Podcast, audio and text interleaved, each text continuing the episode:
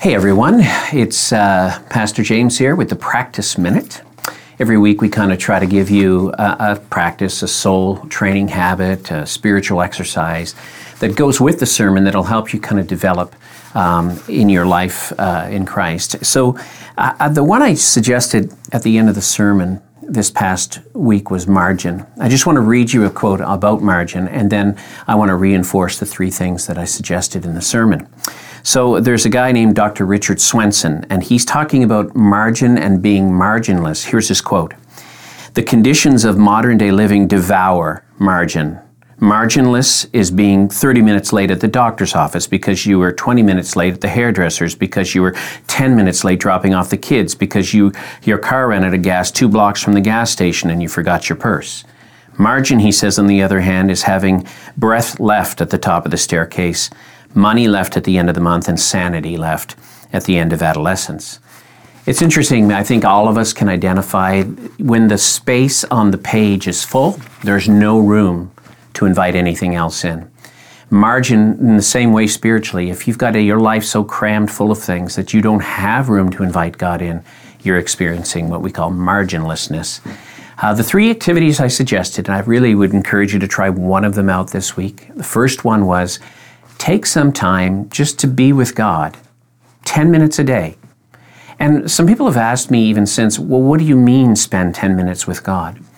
I mean, try to sit down at the beginning of the day, or if you're an evening person at the end of the day, try to sit down and just sit in God's presence. Then somebody might say, well, what am I supposed to do during that time? I want you to try to just sit in the presence of God. You can listen, you don't have to speak. If you need to focus, it might help to read a psalm.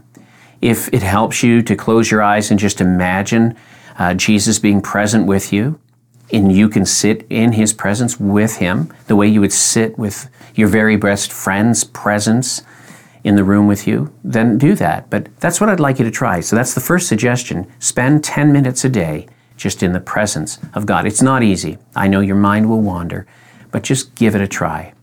A second thing um, is limit your time on TV and social media. I just named those two. It may be uh, something else that's eating up your time, but a lot of us get addicted to just sitting down with the new, newest streaming service and watching, binge watching, we call it, a whole series of something, which could be every episode could be 40 minutes. There might be 10 episodes, and before long, you've blown through 400 minutes.